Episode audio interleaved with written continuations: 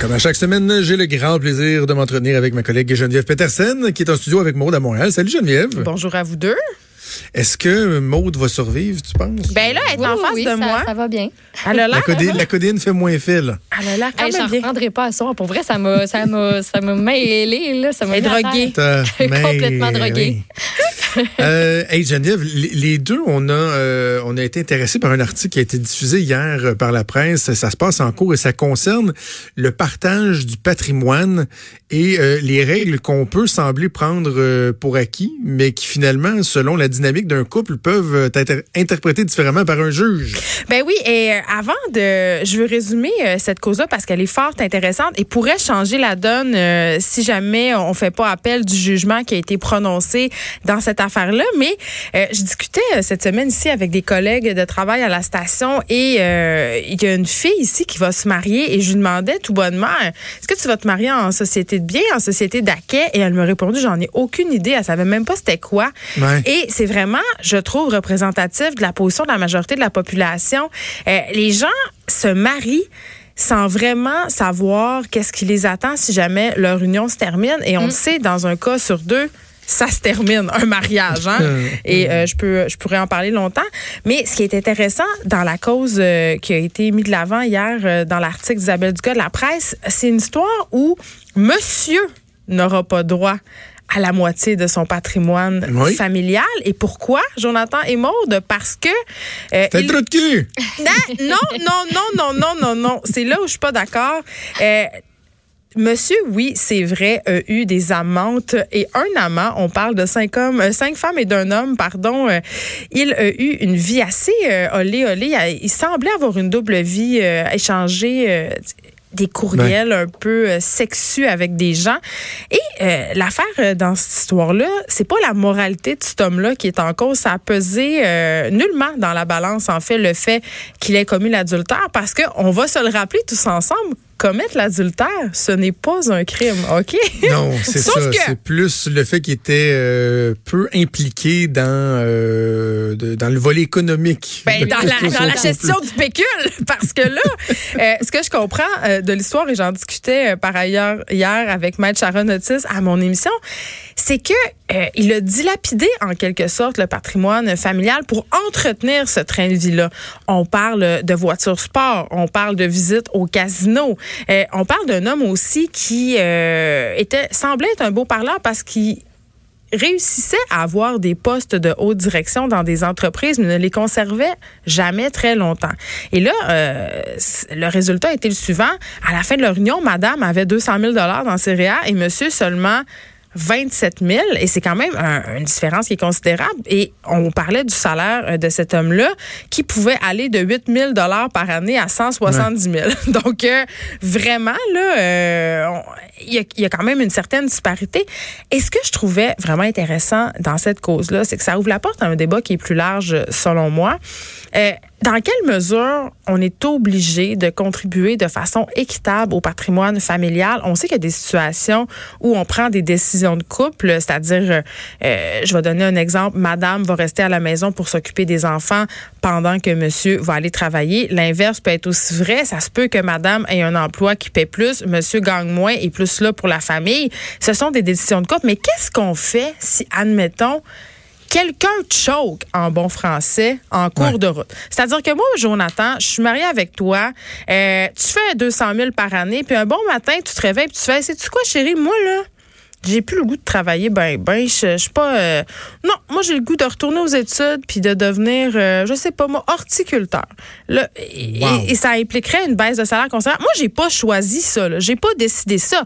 C'est toi qui prends cette décision là pour notre couple. Dans quelle mesure si on se sépare je peux invoquer le fait que tu pas contribué de façon égalitaire à notre patrimoine familial? Et dans quelle mesure je peux prouver que c'est de la mauvaise foi? Parce que dans ce cas-là c'est quand même de ça dont il est question de la Ah, mauvaise ça. foi L'aspect de mauvaise foi est, est- est, euh, est très important euh, là-dedans parce qu'en même temps, pour citer le mariage religieux, quand tu te maries, c'est pour le meilleur et pour le pire. Là. Je veux dire, t'es pas supposé de dire, moi là, on va prendre une photo de ton euh, de ton état Oui, financier, social Oui. au jour 1 du mariage, puis dès que tu déroges de ça, c'est fini, le contrat est brisé. Ben non, tu sais, à un moment donné, c'est normal aussi qu'il qu'il survienne euh, des, des éléments, mais tu sais, comme dans son cas à lui, C'est un modus operandi. c'est pas tant qu'il avait dilapidé qu'il avait pas contribué Ben, à ça. bâtir le patrimoine familial, tu sais, donc, et, et- et- et fait sciemment si on veut. Mais tu sais, si tu perds ta job, euh, ça devrait pas être un, un motif pour dire ah ben là la séparation elle, elle- sera pas euh, euh, équitable ou quoi que ce soit puis c'est juste normal aussi qu'il y ait des, il y ait des- qu'il y ait des disparités là tu sais tu vas avoir des familles où l'homme ou la femme justement va gagner plus mais s'il est capable de gagner autant d'argent, c'est parce que l'autre en fait davantage à la maison, pa- passe plus de temps à la, à maison, va sacrifier sur certains aspects de sa vie professionnelle. Donc, tu sais, tu peux pas juste froidement le regarder en disant qui contribue à quoi. là, Ben non, je suis assez d'accord, mais ce que je trouve intéressant là-dedans, c'est l'aspect justement mauvaise foi, entre guillemets, parce que tu l'as dit, ça Ouais. peut arriver euh, une crise existentielle de vie, je suis pas heureuse dans mon métier, je retourne aux études, on prend la décision. C'est sûr que le couple doit écoper, si on veut, de certaines pertes financières, mais il y a des personnes qui, à un moment donné, euh, soit par paresse ou par mauvaise foi, décident de se la couler douce un peu, de se faire vivre, de pas générer, de pas contribuer. Donc, ces personnes-là, au bout du compte, est-ce qu'ils devraient avoir droit à la moitié du patrimoine familial? Moi, je me pose vraiment la question, mais c'est difficile à évaluer la mauvaise ça. foi d'une personne. Je veux dire, combien je connais de monde, moi, qui se sont mariés avec, euh, ben, malheureusement, souvent des gars riches. Je veux pas faire de sexisme, mais c'est quand même ça. Puis, euh, non, mais c'est vrai. Puis, euh, se font faire un enfant, puis après ça, vivotent un peu, font pas grand-chose. euh, tu sais, puis après ça, se séparent, puis exigent la moitié de la patente. Je veux dire, si tu t'es occupé d'un enfant pendant, je sais pas, 5-6 ans, tu t'es pas tant que ça, tu es à l'ouvrage, pas comme si tu t'occupais d'une trolley de 12 non plus. Là. Je veux dire, il y a quand même... Moi, je trouve que ça ouvre la porte à un débat qui est quand même intéressant. Et as dit quelque chose que je trouve... euh, quand même assez euh, révélateur. Jonathan, tu dit quand on se marie, c'est pour le meilleur ou pour le pire. Mais est-ce qu'on y pense vraiment au pire quand on se marie? La réponse, c'est Ouais. non. On l'a vu dans tout le débat sur les conjoints de fait. Les gens n'aiment pas parler euh, de la séparation. C'est sûr. Et un des grands tabous au Québec, c'est lequel? L'argent. En plus. On ne veut pas en parler. Et euh, il y a une- Clairement. il y a une étude de l'université Harvard qui a prouvé que les couples qui avaient le plus de chances de succès à long terme, c'était les couples dont la cote de crédit était similaire. Donc il y a vraiment un rapport.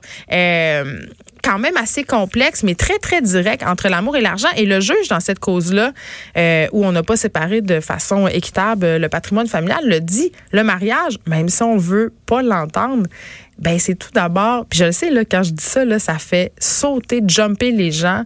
Euh, c'est un- une alliance économique. C'est ça que Ben, c'est. c'est- ben, Je suis oui. désolée, là, mais c'est ça que c'est. Et- et- mais c'est vrai que c'est tabou. Puis tu sais, moi là, euh, j'ai- j'ai- ça fait 16 ans que je suis en couple, je suis super heureux, ça fait 10 ans qu'on est mariés, on s'aime, on est avec- capable de passer au travers tout. Mais parler d'argent, les deux, on aille ça. C'est, Ah, on c'est vrai? haït ça, c'est pas c'est pas quelque chose qu'on aime faire, on va qu'on va repousser, puis euh, tu vois, puis pourtant on est un super de bon couple, super solide. Puis l'argent nous mènera pas à, à- à- à nous laisser, mais c'est pas un sujet qu'on aime parler. Mais- Bizarre, hein? On dit, là, les conseillers financiers disent qu'un couple devrait euh, ouvrir euh, leur livre comme une fois par année pour faire un bilan. Ah, ouais. Personne fait ça. Comme voici Ben ce que moi j'ai fait. Hey, moi, je fais pas Toi, ça. montre-moi ce que, ce que tu as fait. Hey, Il y a même puis, euh, un comment nouveau, ça va. il y a même un nouveau concept, euh, l'infidélité financière. Cacher des dépenses à son Hey, conjoint. ça, c'est épouvantable, pareil. Non, mais je veux dire, moi, je trouve, à la limite, là, je, je veux bien croire qu'on doit comme partager un peu qu'est-ce qui se passe si on n'arrive pas à en parler.